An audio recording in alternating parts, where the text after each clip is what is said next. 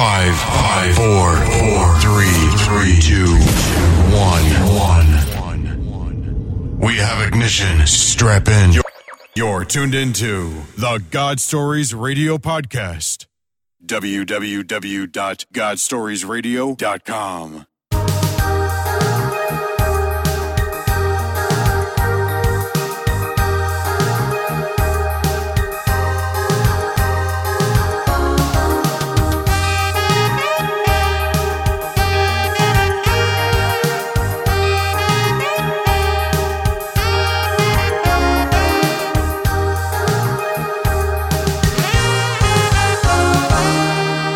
Hey everyone, and welcome to God Stories Radio. This is session 54. I'm Fritz. I'm Mike. And I'm Trish. Man, what a week for uh, God Stories Radio. It was. Oh my goodness. God's just turning up the burner around here. Well, I mean, I- you made that statement uh, a couple, well, probably about a year and a half ago, and you said, "Strap yourself in. Your ride is about ready to take off." He's showing up and showing off. Yes, he is. Um, uh, we just had an incredible time with Pastor Johnny Diaz and Pastor Vic and, and Doc over at WTLN Saturday night from 10 to 1. And if you missed the show, you can, or actually go to YouTube. It is the Vision uh, Radio radio, program. Radio program, the. Vision Radio program. I don't know why I have a glitch there. I can't remember that. If you go to YouTube and, and, and search that, put that in the search bar up, it will come, and it's exactly three hours is the is ours. August the 30th. And man, we had a great time. What's great is uh, actually Pastor Johnny has consented to give his testimony on God Stories Radio next week. And he's got a doozy. Yes, he does. Yeah, he does. Man, we couldn't be more fired up. I, I think it's a match made in heaven with Oh. the two of us, and we're on the same team, and we have the same goal. And it was just amazing. And like Pastor Vic said, there's just uh, intense faith, Yeah, when you bring the ministries room. together like right. that. Yes. Anointing. anointing. If you missed it, uh, you can uh, you can still catch us on YouTube, the Vision Radio program. So, Trish, what's going on over there? Oh boy, oh boy, what a week. Seven years and $7 million later, um, I finally got accommodations for the law school admittance test. So I'm taking that as a green light. So Fantastic. I'm excited about that. I wanted to say hello, give a shout out to our listeners in Namibia and also the UK and Canada. And of course, the USA. We have Anthony, Mary, Debbie, and Eric. We thank you guys for listening. Thanks to our Facebook supporters Joy Downing, Marsha Jones Hughes, and Craig Donovan Fraley. And if you're listening, let us put your name and country on God Stories Radio, and we'll give you a shout out. You know, we do have a donate button now, and our top priority is to get a home for God Stories Radio and raise money. We need um, $850 to become a 501c3. If you want to give a shout out to us, of course, we're at godstoriesradio.com. You can hear us on iHeartRadio, Spreaker, iTunes, and Stitcher. Stitcher, and email us at godstoriesradio at gmail.com. And you can tweet us. Of course. That's Mikey's favorite line. Yeah, twit. We always forget about Twitter. and I always take it personally. Twitter.com at God Stories Radio and also God Stories Radio at Gmail. So you have many, many ways to get in touch with us. And you're, if you're listening from another country other than the States, then, you know, please give us a shout out. We'd like to know who you are and Yes, get to know our listeners. Right, we would, and we'd like to put a name to those countries, so or a name with those countries, some of the people listening there. So We know you're please there. do it. Thank you. Fantastic. We have a, uh, a testimony tonight that um, uh, it's a good friend, a brother. It's been a long time coming. Uh, I've heard bits and pieces and never heard the whole testimony from beginning to end. It was given at Real Men a couple weeks ago and, and taped. So you're going to get a chance and to be blessed by uh, Fritz's whole testimony from start to finish. Again, he's just uh, a good friend and a brother. It's our own Fritz. Our own Fritz. So Don't feel bad, Mike. I hadn't heard it from beginning to end either. You've had s- some uh. adversities for sure. Most definitely. I know Mike and I have been kindred spirit, and it was no mistake that God hooked us up. nope, Yeah. not at all. Sit back and be blessed. All right. So here's uh, Fritz's testimony given live at Real Men a few weeks ago at uh, Real Life. Again, what Trish had said, you know, anybody that's out there listening, uh, especially from any of the countries actually, but uh, we'd like to put some names to those countries. So please do. And we have that donate button. We need a home for GSR. Amen. Help us out. Amen. All right, sit back and relax, and uh, here I come from uh, Real Men.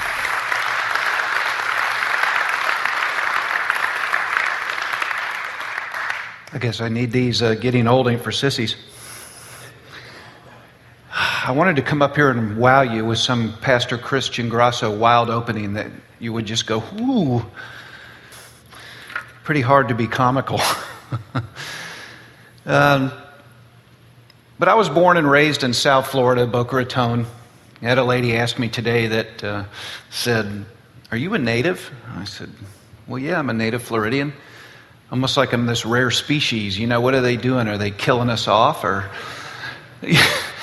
so, uh, yes, I am a native Floridian. I was born to Christian parents, and my dad was a real estate mogul and a recovering alcoholic. The Amrine family, going back, used to own a large bakery called Amrine Bakery, and they were in Springfield, Illinois, and they used to deliver hand baked goods and, and loaves of bread right to, to the door. Well, Amrine Bakery turned into a little bread company you may have heard of called Holsum. Holsum Bread. My dad was about a 30 year pen recovering alcoholic, so I never really got to experience the bad dad like my siblings did.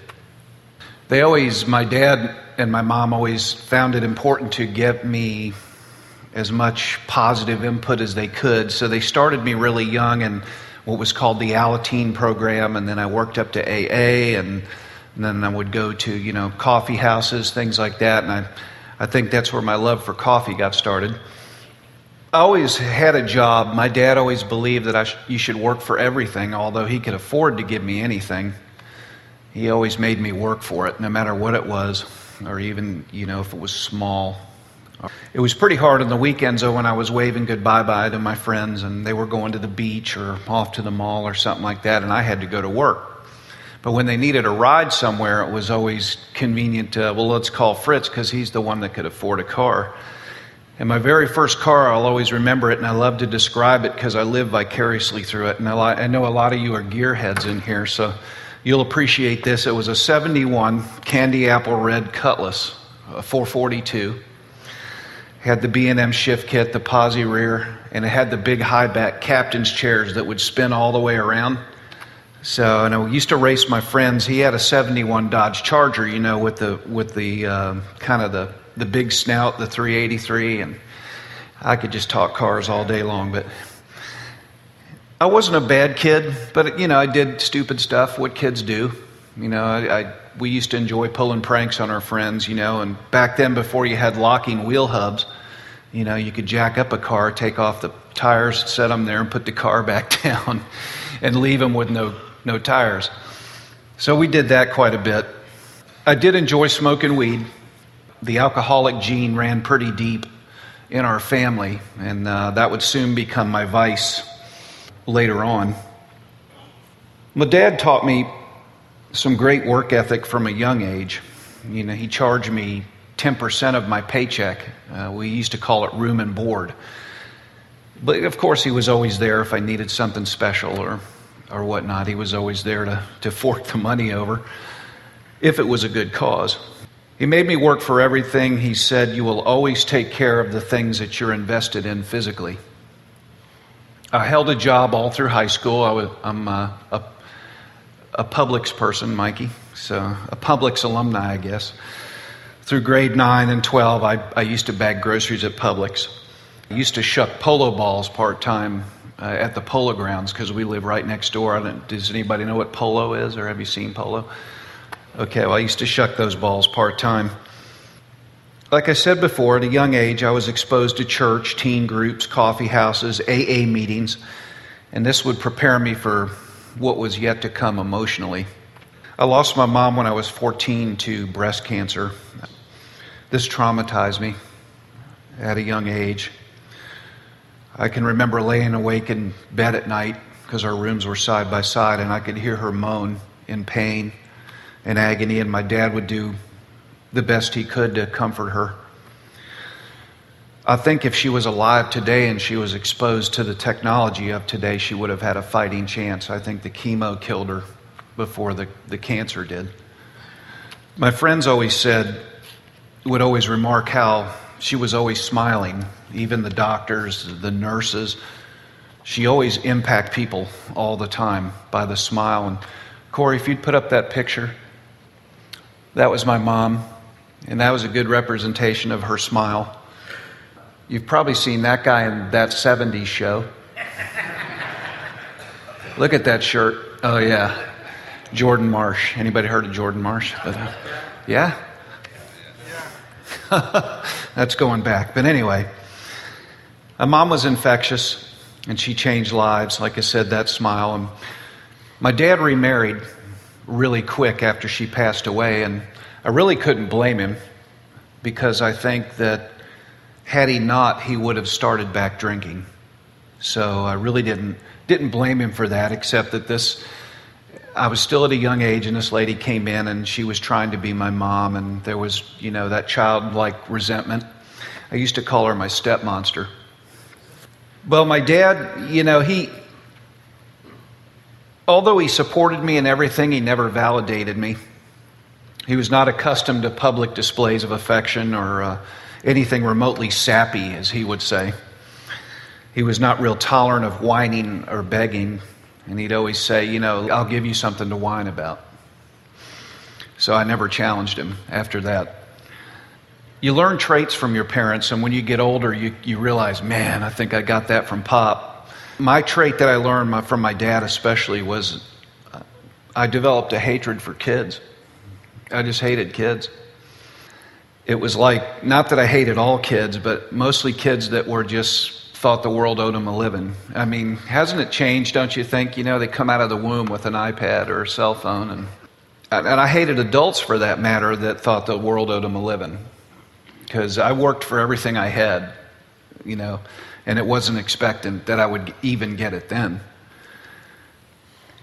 On the flip side, I got my mom's tenderness and a compassion for the underdog, the needy uh, helping people would then become my ministry. I have lots of brothers and sisters, but I remain separated from them, although that they love me through everything and they always supported me, they always stayed in contact with me. But I separated myself from them because they were all, you know, very successful. Um, I have a brother that travels the country, he's an insurance guru, and I have my one of my sisters is an author, and the other sister is an attorney. So you get the picture. I was just me, an aspiring musician, working whatever job just to get to the next gig. So, Corey, if you'd put that picture up with the drums, that's me in my prime. You've probably heard of some of these groups that I travel with. Not, but uh, Ronnie McKinley. Uh, anybody ever heard of the Platters? Anybody old enough to the Platters? I travel with them for a while. And if you've ever been in downtown Chicago and you're only only white man for miles, it's a little intimidating. Oh, they, they were great brothers. They used to call me the token white boy. I used to, the Chick Magnets model citizen. I did a bunch of studio work. I don't know if anybody's ever heard Blackfoot. They did that song, Train, Train. And I see you bobbing your head, brother. You're right there with me. I worked with them for a while, and with the bass player, we, we became good friends. And I started my own business called Experience Staging at that time, where we just did small sound jobs and theater jobs and whatnot. I married young the first time at age 22, lasted almost eight years. However, my music career was much more important to me than my first marriage. However, we did have one beautiful daughter who is me. She's now married and, and lives in Portland. Ashamed to say that I've been married three times. I used to call myself a three time loser, and then I'd giggle about it, you know, because it was always easy for me to hide behind humor. That way I never showed my disappointment, my failure, the agony that was really going on inside. My second wife, Aubrey's mom, struggled with bipolar disorder. When she was on her meds, life was good. But when she got feeling good, she quit taking her meds. She would just do some crazy stuff. I mean, I'd wake up three or four in the morning, she'd be out watering the, the plants or something. I'd be like, What are you doing? Well, they're going to die if I don't water them. I'd just go back to bed. We were married almost 15 years, but this, the bipolar thing was really taking a toll on me. And I did what any man with integrity would do, and I ran into the arms of another woman. I uh, happened to be her best friend who would sit and listen to me and give me compassion. So that was the easy thing to do to seek comfort from another woman. But it was a late affair in the marriage, and she was conveniently there to listen to me. She was very vindictive, so it took me a long time to get divorced, my second. But I, I did reasonably try in that marriage. The third marriage, well, I started dating. it's, kind of complicated, but I started dating somebody that I knew for 20 years that was still married, but they were separated. Follow along. I just kind of ended up sliding in under the radar on that one. I would later know how that feels because she left me in the same manner, my third wife. My son used to live with me, and then she had a son as well, and her son accused my son of touching him inappropriately. So I had to make a choice. It was either her or my son. So I'm ashamed to say, as a father, I chose her, and I put my son on a plane back to Pennsylvania. I still today can see the tears streaming down his face as he went down the jet ramp. He has since told me that he forgives me for that.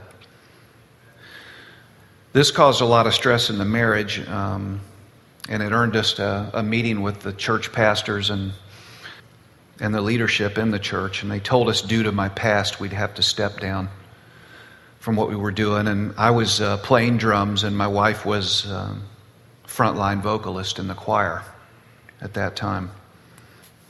This left us pretty confused and irritated, as you can imagine, at the church system. This frustrated me to the point that it's really all I needed for Satan to help me to turn my back on God, and that's exactly what we did. I was so eat up with hatred and, and anger that I actually sat down and I plotted to write a book called The Business of Playing Church. And I was going to expose all the tactics that pastors had fund their ministry and take their trips on the congregation and how they were sleeping with members of the congregation and I was just going to blow it up. But thankfully God put a halt to it. I still couldn't tell you how he did it, but he did it because there was a lot of people that were getting ready to be hurt by that. I'm just glad it never manifested. So now starts the process of God trying to get my attention. In 2004, like it, you saw, I had a heart valve replaced. I mean, it actually almost exploded, and they caught it in time. I had a metal heart valve put in there, and it's functioning fine now. It's, it's rather ironic, though, when you get in an elevator with me and it's really quiet, you can hear it ticking, and everybody's really nervous. I'm like, it's all right. Just the heart valve. In the prime of the third marriage, we purchased a real estate firm and grew it to uh, top 200 ERA franchise system in, in the United States. We had three offices and over 100 agents. I had all the toys cars, boat, Harley, 4,000 square foot home.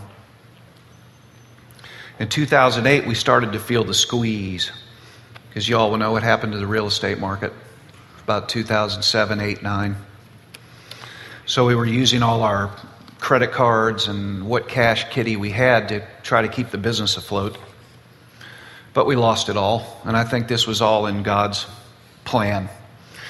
You know, He will squeeze you till He's got all of you.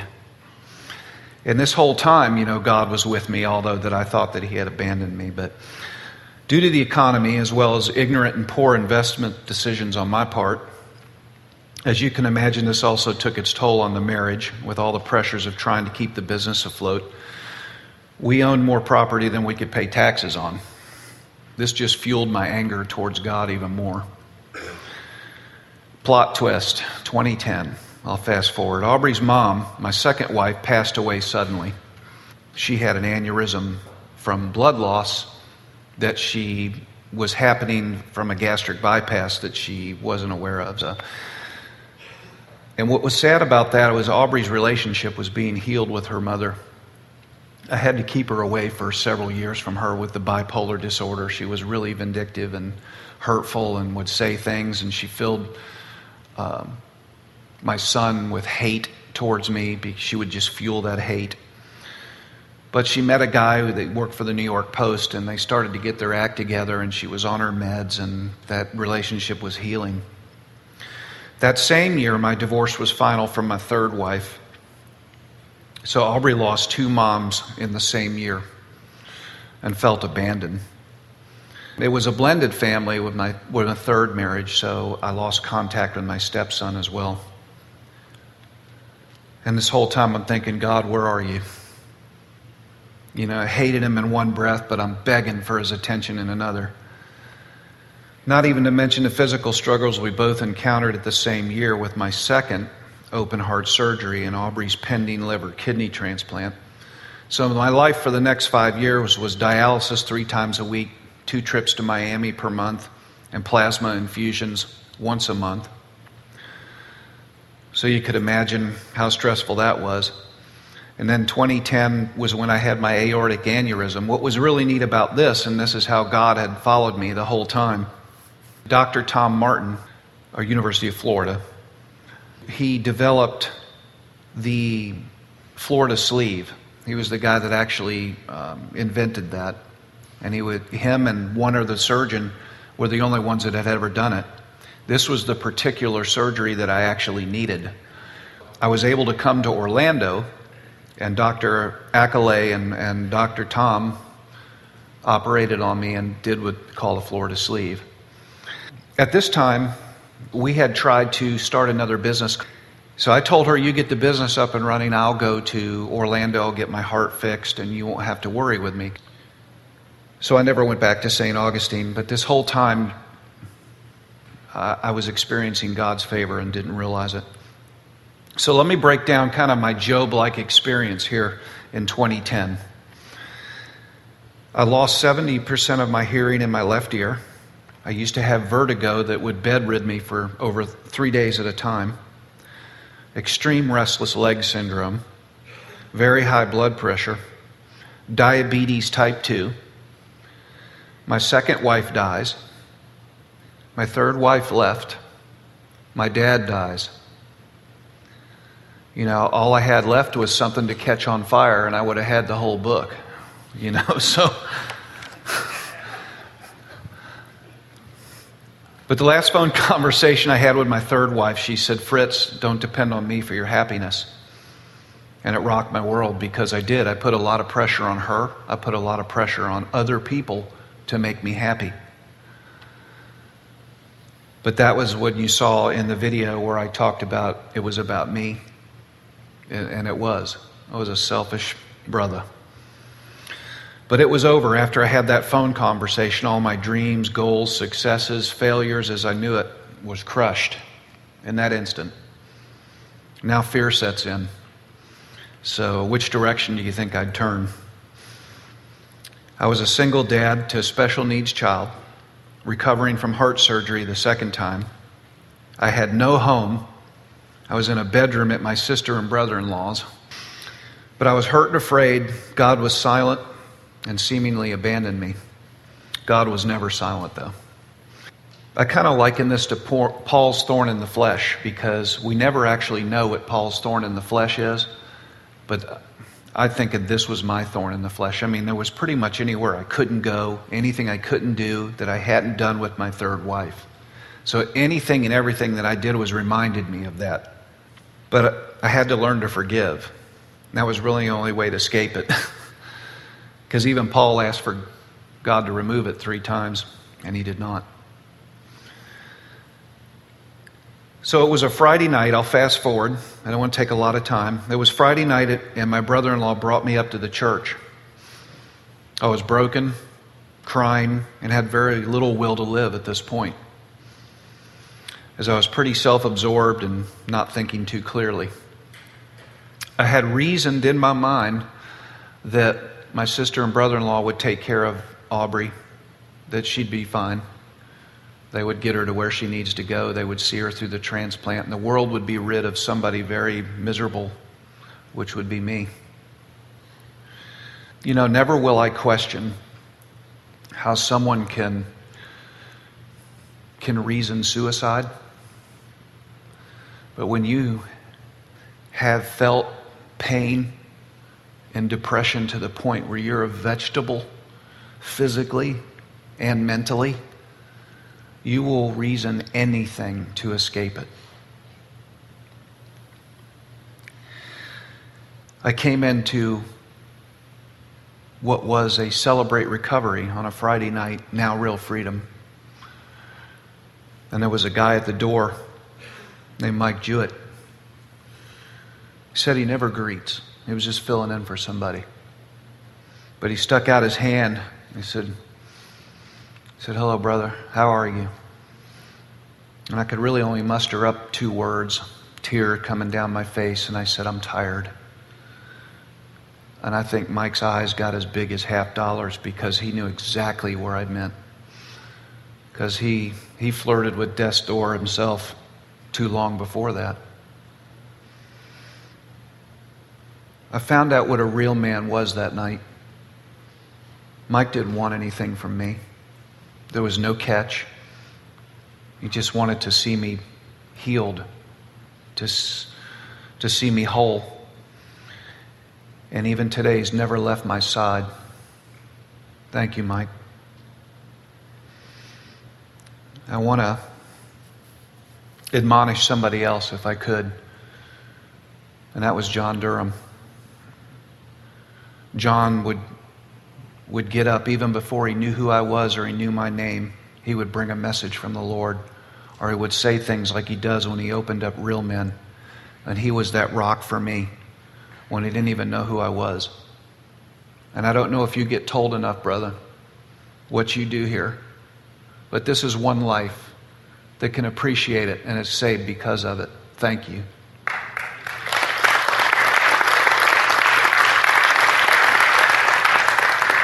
Everybody needs somebody like that.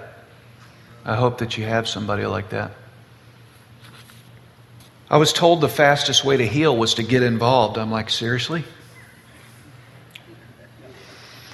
I just knew the church wouldn't want somebody like me. I had too many problems. I was messed up. I'd pretty much hung up my ministry shoes for good. I also hated to read. You know, now I read all the time. As Mike says in his testimony, a habit was formed. this is my habit. I filled out a service card and I put some of my skills on there. And when you know, I got an email from Corey the next day. said, Come on down. We'd love to have you try out. My drum audition for Phil and Corey was so bad, you could probably smell it from downtown. I was hurting. There was tears running down my face. You know, it was awful. And uh, Corey just, in the nicest way, said, It's all right, man. We can tell you can play. They encouraged me to keep my head up because I knew I was struggling. They didn't expect anything. They said, If you're ready, we're willing. Not what all I experienced at the former church. God has since restored all those relationships too from the former church. I'd throw that in there, which is awesome. Fast forward real quick 2013, 2014, Aubrey goes for dialysis three times per week, infusions twice per month. Then she gets the best Christmas present of all. In 2013, December, she gets a liver and a kidney transplant. And when people ask me how she's doing, I say she's living the dream. I don't have any other way to describe that except that she is. She truly is living a dream. She's at CIY this week with the church, and she is having a ball. And I'm happy, Daddy. I also want to say something about Phil and Corey, how they've touched my life, not only with allowing me to get involved. That healing process that they process that they allowed me to go through. They still expect excellence each and every Sunday. But if you falter because you're hurting, that's not going to be one that they fault you for. This summer, uh, I was tech director at the South Campus for a while. I had the honor of doing that, but I stepped down this summer because Aubrey got her transplant and we wanted to do some traveling and have fun this summer. And they were so supportive. They encouraged me. They said, Go, brother. Have a ball. And we have been. It's amazing. There's no mistake I ended up at real life. It saved my life. And Real Men was the catalyst to my recovery. Sorry, Corey, I, did, didn't plan on this, but I'm going to. It's just a, a, lot of scripture that goes through my testimony. I can probably do a, a three part tape series on my testimony, but I didn't have that long. I promised Chase. There's a verse that, that speaks that God gave me uh, several years back. It's in Isaiah 61. It's called the Year of the Lord's Favor. The Spirit of the Sovereign Lord is on me because the Lord has anointed me to proclaim good news to the poor. He has sent me to bind up the brokenhearted, to proclaim freedom for the captives and release from darkness for the prisoners, to proclaim the year of the Lord's favor and the day of vengeance of our God, to comfort all who mourn and provide for those who grieve in Zion, to bestow on them a crown of beauty instead of ashes the oil of joy instead of mourning, and a garment of praise instead of a spirit of despair. They will be called oaks of righteousness, a planting of the Lord for the display of his splendor. I think we're all called to be oaks of righteousness. How many of you agree?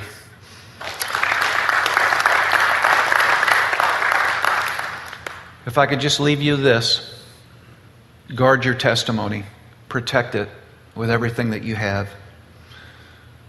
In the original Greek, the word testimony means to do again. And that's a lot of times why you you relive it. I tell you, this testimony, when I wrote it out, I was grieving, I was angry, I was crying because it took me back there. But that's where the power is. It's that power that will cause you to change lives touch hearts like nobody else can because your story is unique. God is writing a story in all of you.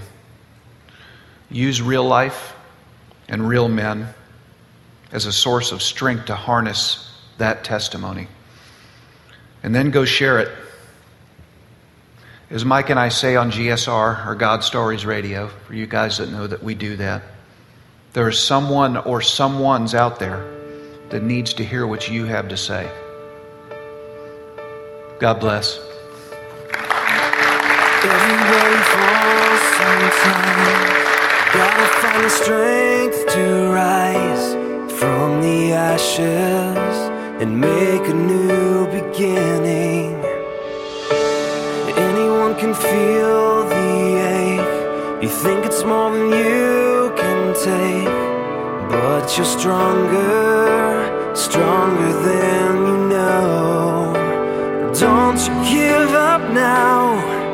the sun will soon be shining. You gotta face the clouds to find the silver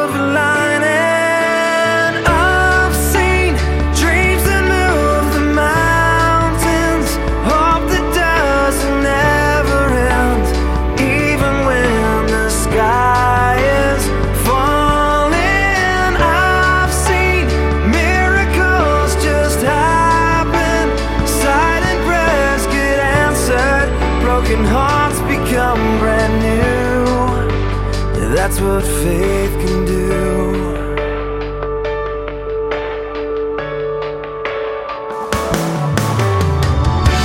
It doesn't matter what you've heard, impossible is not a word, it's just a reason for someone not to try.